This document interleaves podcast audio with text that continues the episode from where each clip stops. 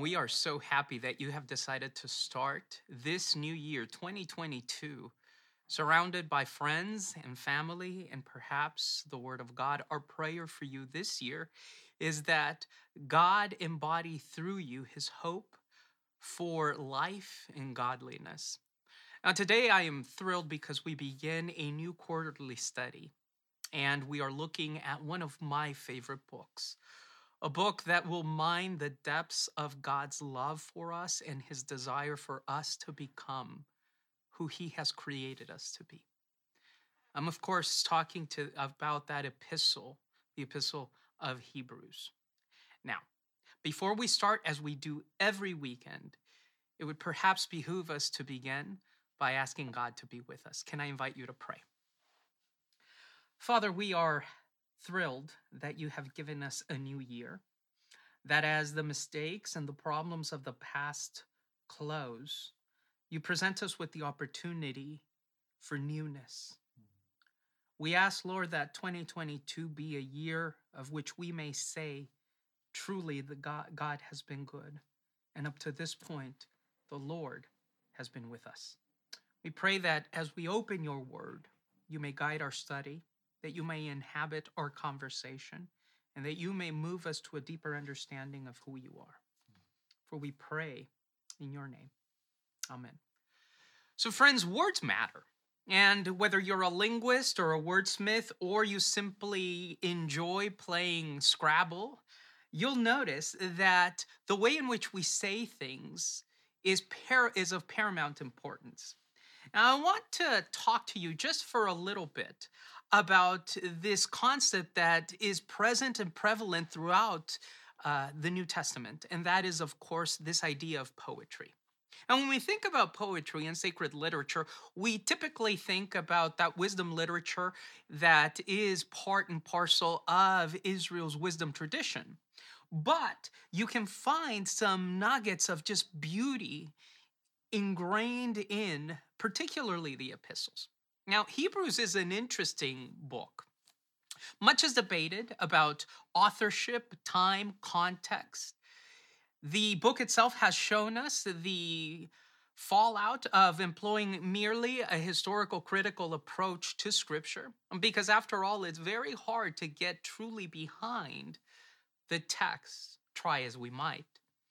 But what I do find of particular importance is the emphasis that the author, whoever that might be, whether you align with the traditional idea of Paul or whether you believe it's one of Paul's inner circle, someone like Apollos, particularly this new idea that is floating around that perhaps and just perhaps Hebrews was actually penned by a female, maybe Junia. Whatever your view is, some things are evident. First and foremost is the fact that the author of Hebrews presents Koine Greek like nobody else. There are beautiful word pictures and immense array of literary devices that enrich the text and bring us closer to who God is. But as I began by saying, words matter.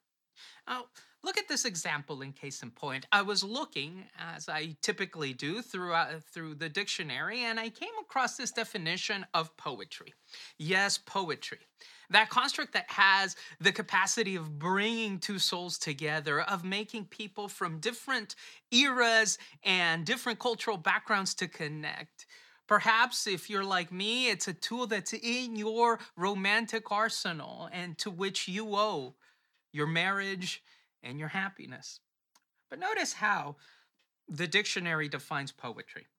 Poetry, it's a noun.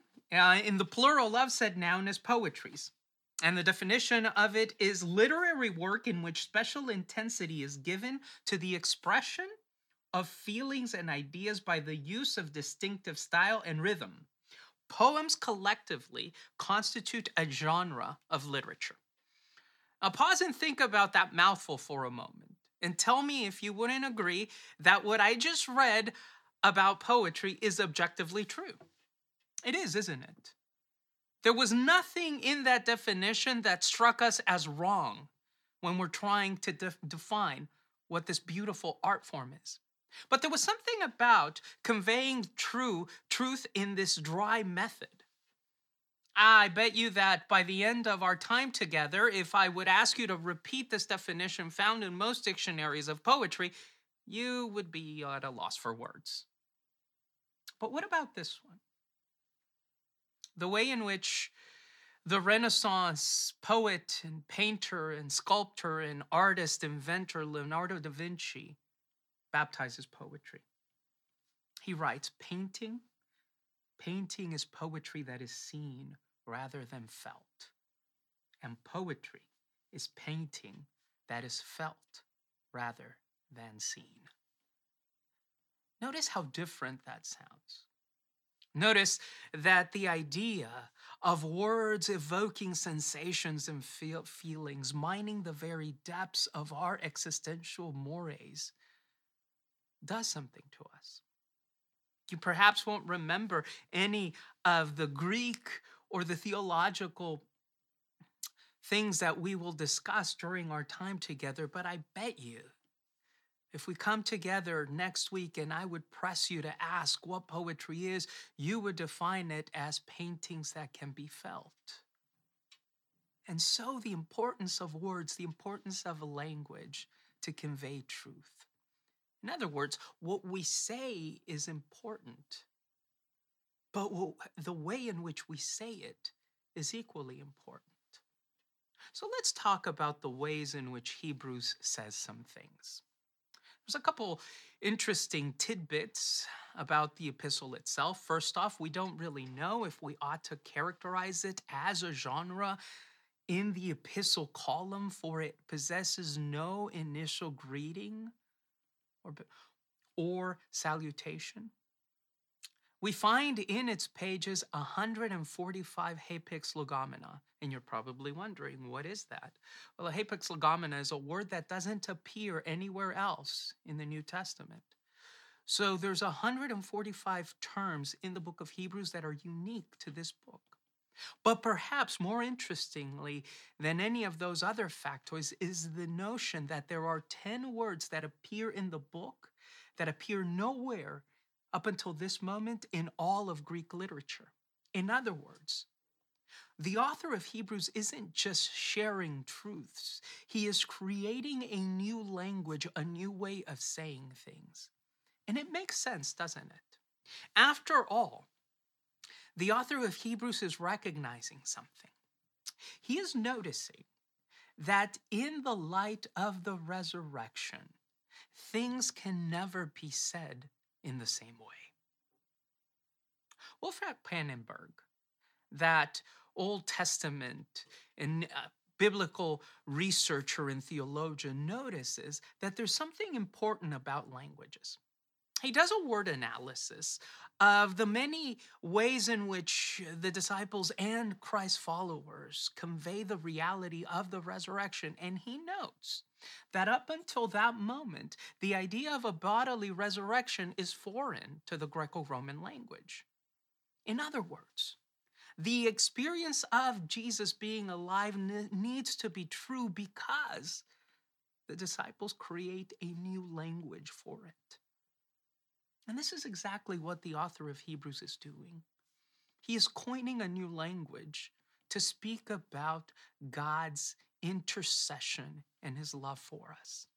My question for you, whether you're a poet or a painter, whether you're a skilled artisan, or whether you jumble with words, is this: how capable are we to create new language in order to aptly describe what God has done for our lives? Pause and take a moment and consider what we've been through over the past year. Consider your struggles, your privations, your problems, those moments in which God felt especially removed. And then notice this. As the old wise man says, the fact that you can read and listen to these words is in itself good news. And it should make us laugh. You are alive. God has sustained you. He has brought you to this time with both Pastor Joey and myself faithfully week after week. And that is good news. So my question for you is simple. What language are you developing to describe the awesome providence in your life that the faithful God has for you? Well, let's look at this language, shall we? I'm going to focus primarily on 4 verses. They're located right at the outset of the epistle. In your Bibles, perhaps, you will find a superscription that says, God's final word, his son. Or you'll find something that reads like this, prologue. And this section is contained, as we said, in verses 1-4 of the first chapter. Now, at first, I'm simply going to read it, and I'm going to make then some interesting points about the reading. So, Hebrews chapter 1, verses 1-4. In the past, God spoke to our ancestors through the prophets at many times and in various ways. But in these last days, he has spoken to us by a son, whom he appointed heir of all things, and through whom also he made the universe. The Son is the radiance of God's glory and the exact representation of his being, sustaining all things by his powerful word. After he had provided purification for sins, he sat down at the right hand of the majesty in heaven. So he became as much superior to the angels as the name he has inherited is superior to theirs. Now, maybe at the outset of our reading, there's not too much that jumps out at you. And so, indulge me for just a brief instance as I read only the first section of what we read in the Greek. Hebrews chapter 1, verse 1 reads, Polumeros kai polutropos palai o theos. And if you heard something without even understanding the words, there was a certain sound that should have jumped out. Every single of the important words that the author of Hebrews uses in order to start his epistle begins with the letter P or with the letter pi. And what the author is trying to do is he's using something that we use sometimes here in our conversations together. He's using alliteration. And he's using alliteration both as a device intended for the audience to remember the truth that he is trying to convey, but he's also using it because there is or there ought to be a certain degree of aesthetics when it comes to sharing what God has done for you. In other words, we ought not to just share the fact of the incarnation, the death, and the resurrection of Jesus as if we were reading chemical formulas or mathematical equations. What would happen if we would understand this self-giving love that God has gifted us as poetry? What would happen if we began to uncover the beauty and the aesthetic wonder of what God has done? Well, the author of Hebrews realized this, and so he says, God has spoken to us, and this is my feeble attempt at alliteration, at many times and in many ways. Now, at the outset, he's not only interested in using alliteration. He will use aphora, which is simply repeating the same words. Who can forget his famous chapter on faith? He will also use this linking of dependent clauses and subordinate clauses and principal clauses. He will weave them together as if they were a literary chain intended to cause some emotive reaction inside of us, much in the same way that poetry does. It's interesting to note that in this prologue, the main clause to which everything else is subordinate is that the Son, verse 3, is the radiance of God's glory. That is the main point that the author of Hebrews wants to make. Every other clause in the Greek is subordinate to this reality, And what the author of Hebrews is trying to say is something that the patristic fathers utilized a lot when they were trying to defend the orthodoxy of the Nicene Creed. Now, I know that was a handful. So let me explain it briefly to you. There was a raging debate about the nature of Christ. As people were trying to determine if Jesus was human, if he was divine, what to do with his nature. And so the patristic fathers looked at the book of Hebrews and found a word, a Greek word that simply reads hypostasis. This is to say, of the same essence. And so they were able to biblically say that Christ in Nicaea was of the same essence as the Father, both fully human and fully divine. And the idea of the identity of Jesus is the primary driving force of this whole epistle. And you might say, well, what does that have to do with me?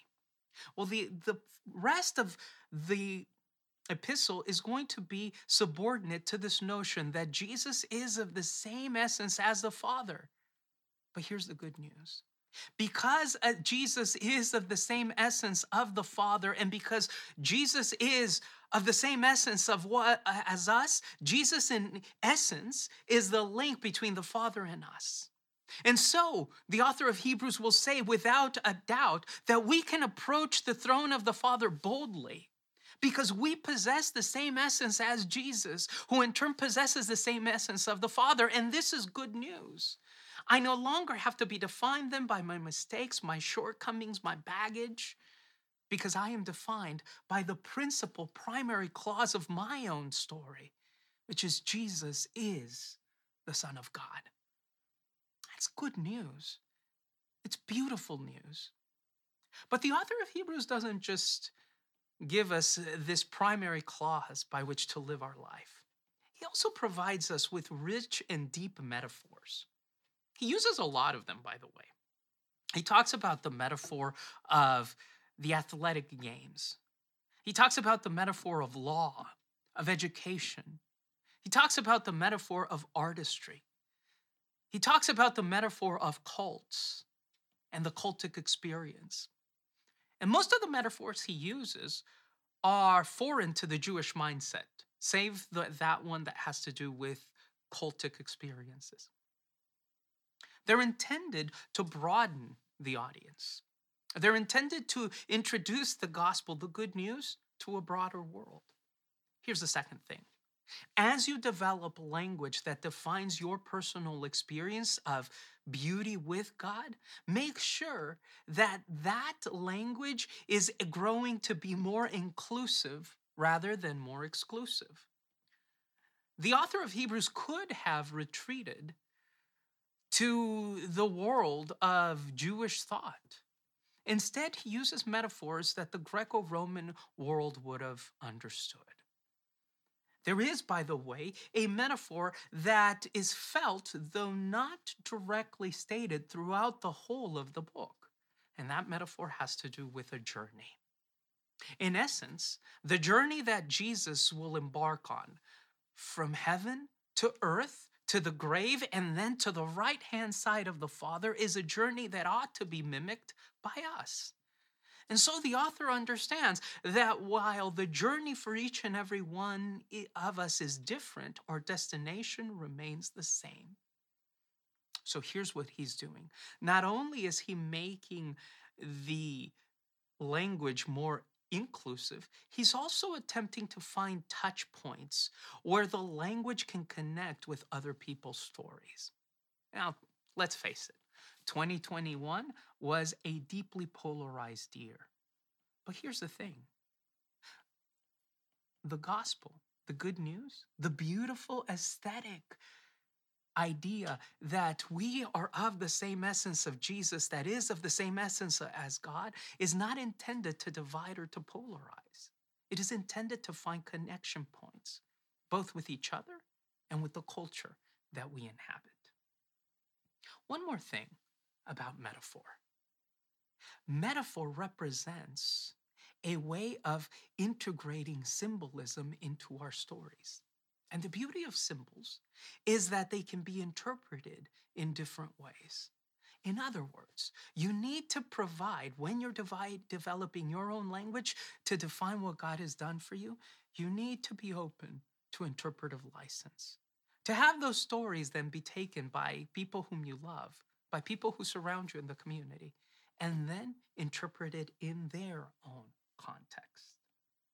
Now let's look a little bit more at the text and some things that I would have us note. We talked a little bit about how the author of Hebrews is trying to expand his understanding of what the gospel is and make it palatable to a Greco-Roman world. This idea of connecting Plato and the gospel is evident at the outset in the very first verse. He says, "In the past, God spoke to our ancestors through the prophets at many times and in various ways. But in these last days, he has spoken to us through a son."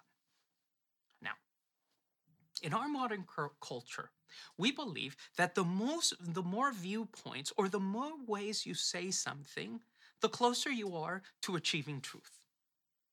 You want a variety of sources, limitless source material, to buttress an argument. Not so for Plato. You see, Plato believed that the many ought to point towards the one. In other words, the validity of a theory was based on its simplicity rather than its variety. And so, the author of Hebrews, understanding this viewpoint, says, in the past, God spoke to us in that beautiful way of alliteration in many ways and at many times. Diversity.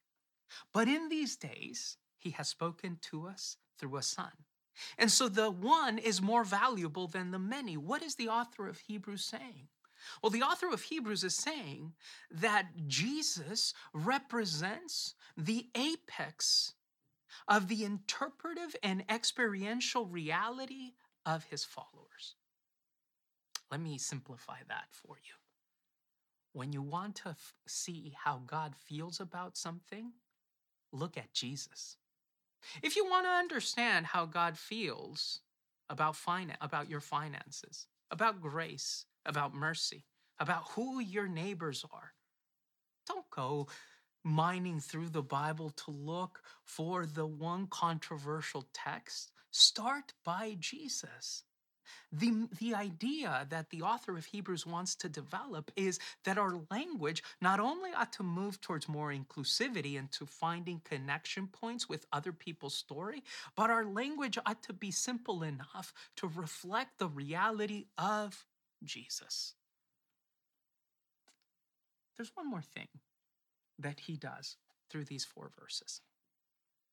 He engages in what we in biblical literature call a chiasm.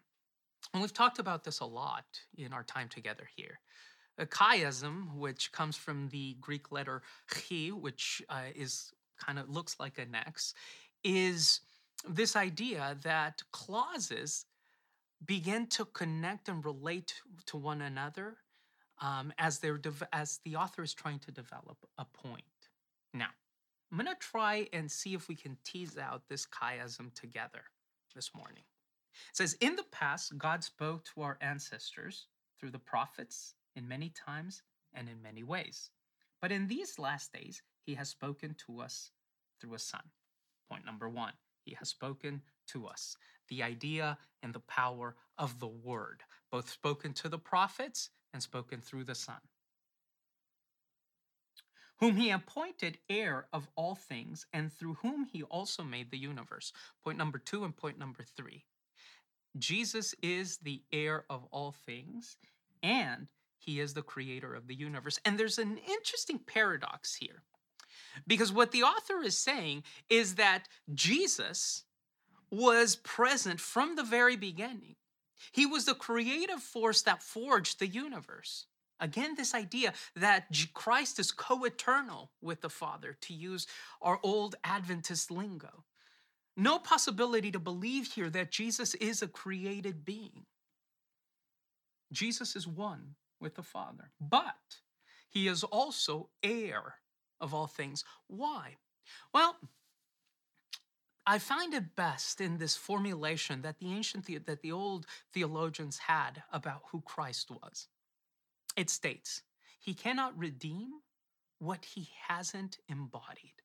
In other words, if we are to believe that we can become heirs like Christ, then Christ too must be an heir. And so in Jesus, you have this paradox of humanity, the heirs, and divinity, the creator of all things, and they merge and exist in complete harmony. So those are the two other points that he tries to make. Then our primary point.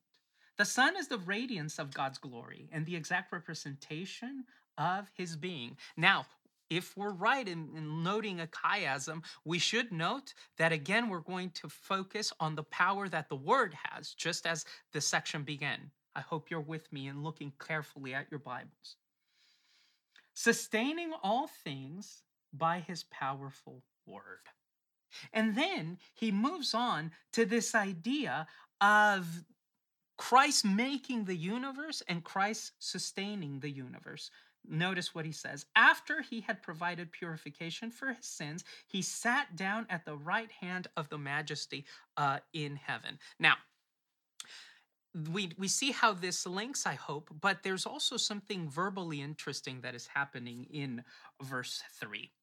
The verbal tense that the author of Hebrews uses to define what Christ did as he is providing purification is the aorist participle. Now, aorist is something that happened in the past. And the participle has to do with the way in which it happened. What the author of Hebrews is trying to say is that Jesus' act of purification is an act that happens in the past, and you can take that as a fact.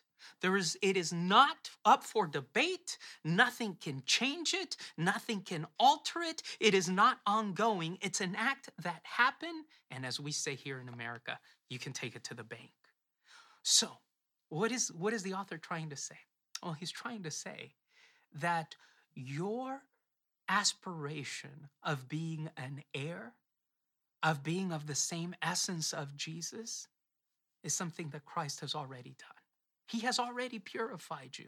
He has already enacted the process by which you can approach the throne boldly. So, we continue with this idea of Jesus being an heir and making us heirs. And so we should end with that in verse 4. Let's see if we're right. So he became as much superior to the angels as the name he has inherited is superior to theirs. And so there's this idea of the name that Jesus is an heir to. And the word and the language here ought to remind us of the Old Testament, this idea of the name. It's a notion that appears time after time throughout the pages of the Pentateuch. And it's the notion that the name for Yahweh is Lord, that God has a personal name, and that you can know that name because God is a personal God. And in this section, what the author is closing the prologue by saying is that Jesus is Lord. And so we celebrate, as we read Hebrews, not only the poetry and the beauty and the inclusivity in the new language, but above all things, we celebrate the lordship of Jesus. May he be Lord over your life forever and ever.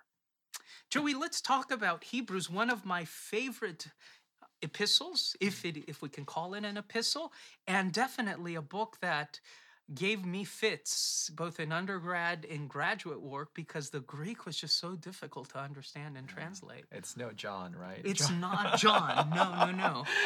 John uses very simplistic Greek, but Hebrews, oh man, there's so much richness and beauty, like you said, but for a beginning Greek student, it's a challenge. It was, especially with those words that you don't, and constructs that you don't find anywhere else. Yeah. In the New Testament, and you're trying to figure out what to do.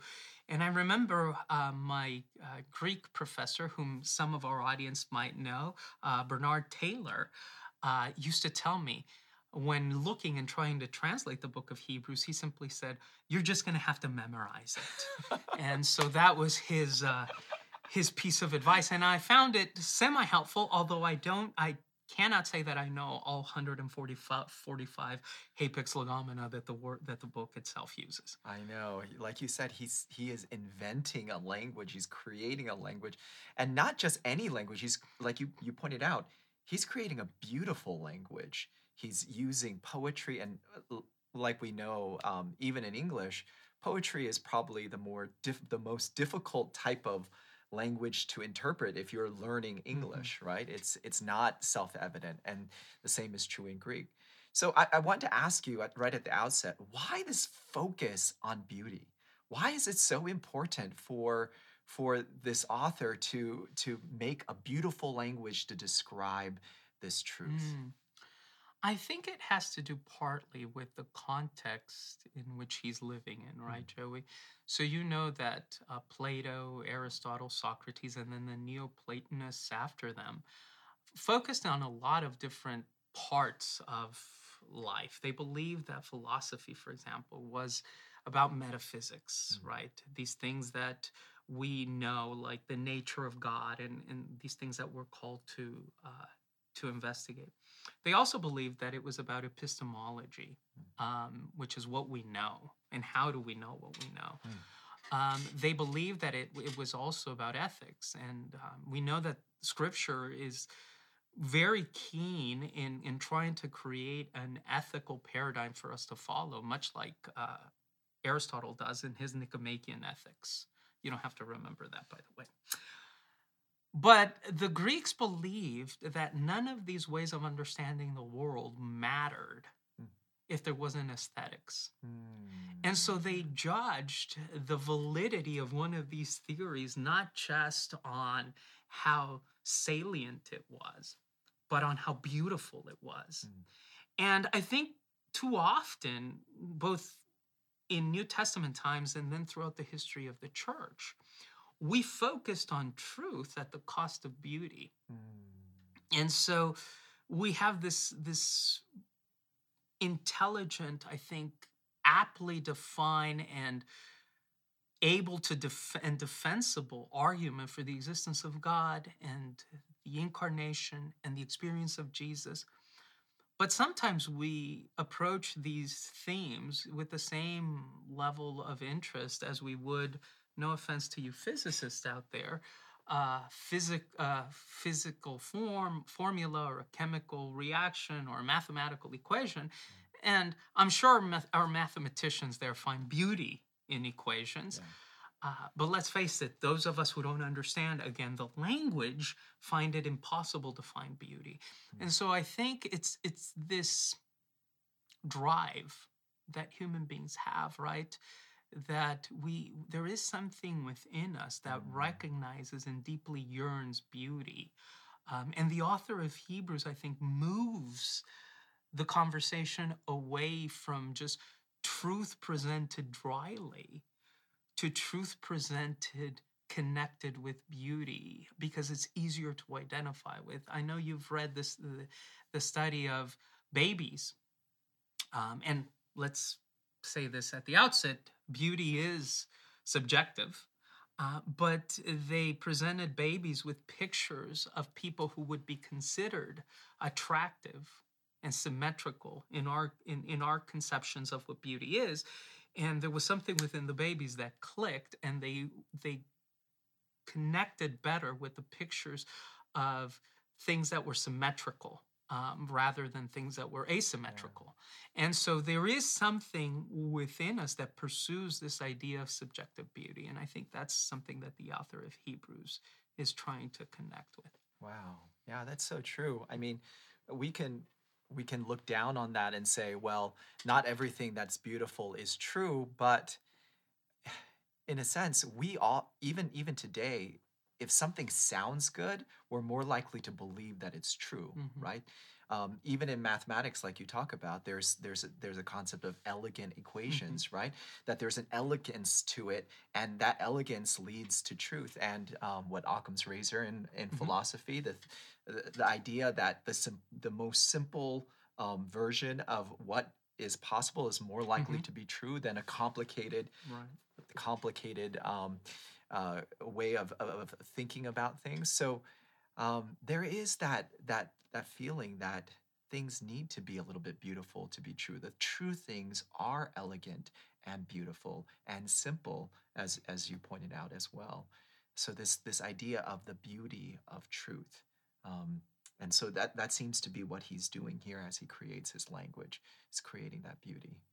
Yeah, I mean, something is true not because it only is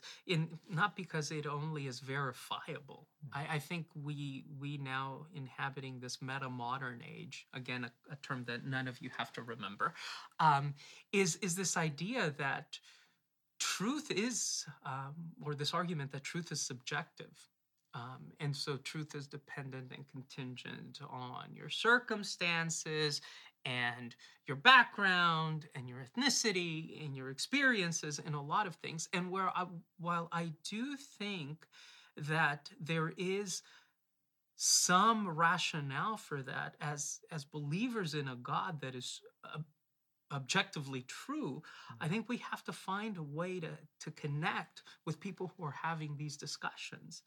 And so maybe a way to go is prescribed by the author of Hebrews, who says, hey, what if truth isn't verifiable? What if truth is deeply moving? And what if truth elicits this emotional response? And what if truth evokes awe and astonishment? What then? And so I think way before these conversations of postmodernism and what is true, the author of Hebrews is saying, look, if we look at stuff that is verifiable or that can be argued for, we're going to get in trouble.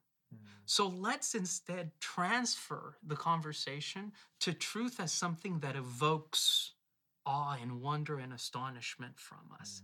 And that's, I think, what he's doing in this prologue. He's trying to give some awe and some astonishment to this audience that would have been very well versed in Plato and Aristotle and Socrates. Wow. So he's taking something that is true and showing the beauty of that truth, because he knows that beauty is important for the person who's listening. And it's true. I mean, especially within Adventism, like you've pointed out, we've at times sacrificed beauty for the sake of truth. And what we mean by that is we've made it very dry. We've taken something that is a beautiful truth and explained it in very dry terms. And yet what we're discovering is that we humans often make our decisions not just rationally, but also emotionally, that there is an emotional aspect to it. And unless we emotionally respond to the truth, we can say, yeah, that's true, but it doesn't evoke a change in our lives. Only when it connects to our emotions does it actually have that power to change our perspective and our behavior and all of those things, our beliefs and behavior. And so that seems to be what he's doing here, the author is doing here, is by taking this truth and showing that beauty, he's making it that much more compelling. I love that. And I love that as we're trying to find ways in which not only Adventism, but Christianity can enter into the arena of conversation and thought today, right? So if people are saying, hey, look, truth is subjective, and we come in and we say, well, when we say, no, this is true, then there's kind of a breakdown in the conversation.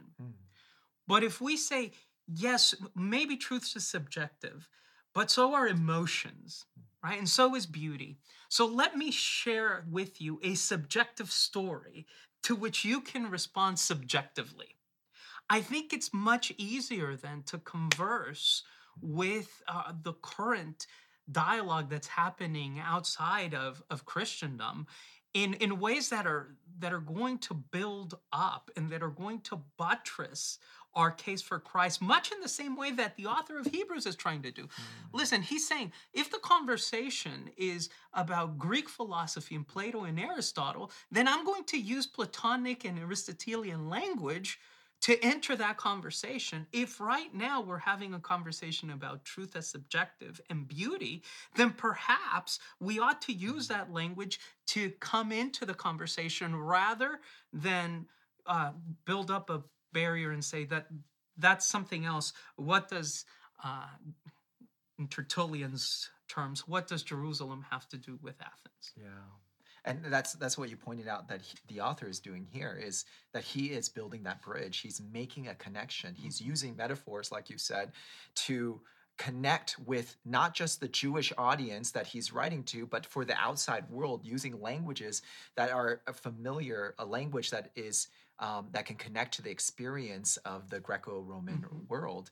So we're not saying that truth is subjective. What we're saying is that we need to have, if we're needing to be conversant with people who do believe that truth is subjective, how do we create metaphors that lead them so that we can have that conversation instead of just breaking down the bridge and saying, well, you and I disagree, it's irreconcilable, let's move on, right? So building those bridges. Yeah, exactly. Yeah.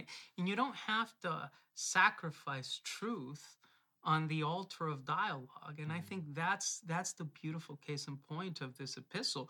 You can have truth and you can defend truth vehemently. I mean, in Hebrews, you have, at least for my money, the most eloquent construction of a basis for the divinity of Christ, right? Yeah. You have that. And that's why when we were facing questions about the nature of Christ, theologians came back to this epistle because it provided a very concise argument for that truth. Yeah. So you don't sacrifice truth on the altar of trying to fit in or trying to converse. What you do is you find new ways in which to package that truth. And I think that requires some innovation. And so sometimes I think what we need to be clear about is ways in which our language, as Adventists particularly, can be a bit more innovative. Yeah. You know, that reminds me of a person that we haven't talked about much lately, but we did right at the beginning of this Sabbath School series that we've been doing, is Scott Cormode. And he talks about how innovation in the church context has to be an innovation of meaning. You know, there's lots of different innovations out there, innovations of products, innovations of methods. He says innovation of meaning because what he means by that is that we're bound by a tradition. We're bound by what the Bible says. That there is no flex there per se, but how do we convey that meaning in new ways that are more meaningful to the people who are receiving it, right? So he talks about taking ancient Christian practices like the practice of hospitality, right? That the lesson talks about the practice of hospitality and repackaging that in a way that it feels like hospitality to the people that are receiving it. And what that takes is fully understanding what is the point of hospitality. He defines it as making outsiders feel like insiders. So then it doesn't have to be practiced exactly the same way that it was practiced in ancient times. It needs to be practiced in a way where people who are now feel like they are insiders, even if they are currently outsiders or outside of the community of faith. So we can do that with also the truths about who Jesus is to understand fully. We need to have a clear grasp of what that truth is. That way we can communicate it in a language that it connects in a meaningful way to the people around us. Yeah, I think that's the key. And I've heard you mention this and just so appreciative of that insight because it was really transformational for me, this idea that real innovation is contingent on adaptability of meaning. And I think this is going to be, by the way, the only place out there that we can link Scott Cormode and Ludwig Wittgenstein. But Wittgenstein, talking about meaning and language, says that we all play these language games. and that the real point of language isn't simply to convey information. There's other ways in which you can do that ultimately. So what is the real point of language? And he says that it's to touch a note, to pluck a string, or to blow a note on the trumpet or the guitar, or as he will say, the keyboard of imagination. Mm-hmm. And so the point then of language is to have us imagine something. And I can just picture the people listening to this epistle and hearing that message and hearing that the word is now become humanized in Jesus, and that purification has already occurred, and that the same Jesus that created the world inhabited a human body and purified us through his death, and now is living and breathing at the right hand of the Father, and that his name is greater than the name of angels because his name is Yahweh the Lord. And that just what that does to a people that have experienced hopelessness and that have experienced denigration. And we know who the primary members of the early Christian church that would have read this are. And now they're saying, and by the way, that is good news because you have value, because you are of the same substance as Jesus. And that connects you to have the same substance as God. And what that would have done, right, for their self-esteem, for the way they view themselves, for the way they view the world, it's really striking a note on the keyboard of imagination. And so I think that Cormode is right in saying, hey, it's an innovation of meaning. And so my question is, as you're developing your language, and as our friends up there are developing their language, how do we remain intentional about being innovative in meaning? Because I can hear the collective gasp of our viewers saying, yeah, but I need to have a firm foundation. And so we don't want to sacrifice and move into the morals of relativism. We want to build on a firm foundation, but we don't want to have that firm foundation become a prison that we can't escape from. Wow. Yeah, I think it starts by what you're saying. We have to have a firm foundation. I've been reading this book called Change by Design, and it talks about using design theory outside of the realm of what's been typically thought of as design to innovate in other realms, right? But one key thing that the author talks about is the importance of limitations, the importance of that true innovation happens when there is a clear limitation that you're bound by. And for us, I don't know if limitation is the right word, but we are bound by the truth that is revealed through Scripture and through the life of Jesus Christ, right? And so that true, unless we have a clear grasp of those bounds and of what that is, we can't really innovate because innovating will actually change the meaning rather than repackaging it like we're talking about if we don't have a clear foundation. So I think that's where it starts, is having a clear foundation and clear idea of what that message is. And when we have that clear message, then we can take that and innovate on and making it practical for the people that are around us. And I think that's the second aspect, is not just having a foundation, but now taking that foundation, that principle, and making it practical for others. And to ask ourselves, is this just something that I'm just shouting out there that doesn't have any purpose in other people's lives? Or does this have relevance to the people around me? Right. Wow. And as you were saying that, Joey, I started thinking a lot about how we often like to talk in our own echo chambers. And we start shouting, and we are abhorred by the fact that nobody's listening to us, other than, the people that already agree with us. And so just think about what the author of Hebrews is doing for a moment. I as I was reading and studying this week, I just thought about you, and I said, we cannot end our time together here without getting kind of your perspective on this. So the author of Hebrews says that in the past, God spoke to us in many ways and at many times. And he talks about Scripture, and he talks about the prophet. And in essence, what he's doing is he's talking about the witness of Scripture, the Old Testament. But then he says, in these last days, he has spoken to us through a son. Mm. And I really latched on, maybe it's my Adventist heritage, but I really latched on to this, to that construction, these last days. Mm. And so I started thinking a lot about the conversations that we're having and how sometimes the dialogue doesn't change that much. I can imagine in several Adventist congregations, we're having conversations, for example, about this pandemic and how that's a sign of the last days. And we're talking about registration and vaccine cards and the inability to buy and sell.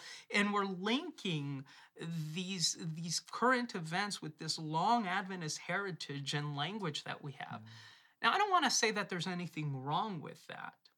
But what I do note is unless you're really familiar with that language and with this whole tradition, eschatological tradition that Adventists have, it's going to sound as though we are actually speaking to a very secluded group of the population, to a group of the population that already hold certain beliefs. I'm not saying we shouldn't speak to that group. But what I am saying is it seems that when we focus on these ideas of the last days, on what the government is doing or what the beast is doing or what we ought to be doing or what America in light of Revelation 13 is doing, that's for you that know, that's a little bit of inside language for you guys. We're actually limiting the capacity of our message because we're limiting its audience. Mm. So my question is, if the invitation of Hebrews is to allow the Son to speak to us in these last days, what does that look like? Wow. Way to throw me a fast pitch right at the end of our discussion. I would say we need to be a little bit more inclusive about what the last days means. Mm. Because we often, when we talk about last days, we talk about maybe the period right before Jesus comes again, right? Mm-hmm. Which, that is part of the last days. But in biblical language, the last days actually began with the first advent of Jesus, right? That's the language. That's why the writer of Hebrews can say, in these last days, and that was, a long time ago, right? So because there is this idea that there was, and you brought this out beautifully when you were talking earlier, that there was a newness that happened when Jesus came. Jesus changed the picture. Not that he totally switched what God was doing. He is a continuation of the tradition that's been woven throughout the Old Testament and what God has been leading his people towards. But when Jesus came, it brought a newness to the message. There was innovation, there was change, so much so that, throughout the book of Hebrews, the people who the author is speaking to are struggling with this concept of how much of the Jewishness do I need to keep in this new world that now I'm in? They have this new faith, but old ways that they're clinging to. So, do we still need to be circumcised? I mean, how much of that ancient, that old practice do we need to keep on? Right? So there was definitely a struggle with the newness that Jesus brought. And so to answer your question of how we can communicate this idea of the last days in more of an inclusive manner is to talk about the newness that Jesus brought. Mm. And that really is the foundation of the faith that we were talking about. And what you said, that in the importance of creating our language, that we focus on Jesus, right? So what is the newness that Jesus brings, both in his first coming and that he'll bring in his second coming? And keeping our eyes on both of those things, I think, will help us to navigate this meaning as we enter into trying to innovate and communicate it in ways that are relevant to the people around us. So maybe instead of worrying about vaccine mandates and vaccination cards and restrictions and Revelation 13 and America's role and the persecution and the papacy and all these other things that we worry about, What if we worried about becoming a radically hospitable community? What if Adventism became the most hospitable place on earth? What if Adventism focused on radical inclusiveness? What if Adventism folks focused on faith that was not judgmental? What if Adventism focused on being incarnational in the same way that Christ was incarnational? What would happen when we take these old ideas that transformed the world and we package them for today in these last days? I think that's a difficult task, but it's a task that we need to embark upon nonetheless, because there's a world out there that doesn't need more division or polarization or judgment or anger or rancor. It's a world that needs to believe the good news of being heirs. Think about it. If you and I are heirs, that means that we're connected in some way. And if I'm connected with you in some way, then you're not the enemy. You're not the other. You're not the one that I need to be suspicious of. You're the one that I need to get to know. Yeah, I love that because that focuses on the things that were, it is, and will be important to Jesus. Right? Those were his priorities when he came the first time. Those will be his priorities after, when he comes the second time, right?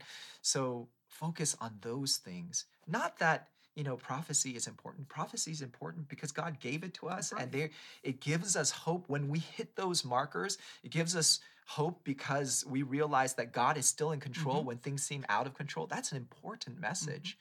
But not as a way to divide us, because God is trying to actually unite us and bring us closer to him.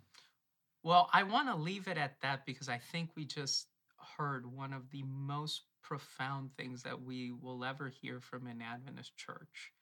And that is, the moment that prophecy becomes a tool to divide, it is something other than what it was intended to do. And so, Joey, thank you for that. That level of profundity, I think, would do us well to use and utilize in these last days. As you always do, can you close us out in prayer? It's my pleasure. Good and gracious God, we want to thank you, first of all, for sending your son, for coming down here to be with us. You didn't have to do it.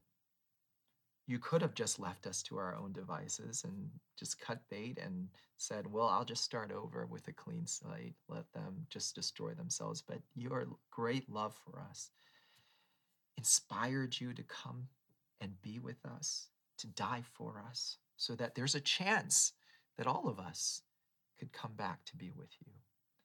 So we ask that you inspire that kind of love within us as well, to make that our priority as we communicate to the world around us, is our prayer in Jesus' name. Amen. May the Lord reign supreme in your life throughout 2022. God bless you, and see you next Sabbath.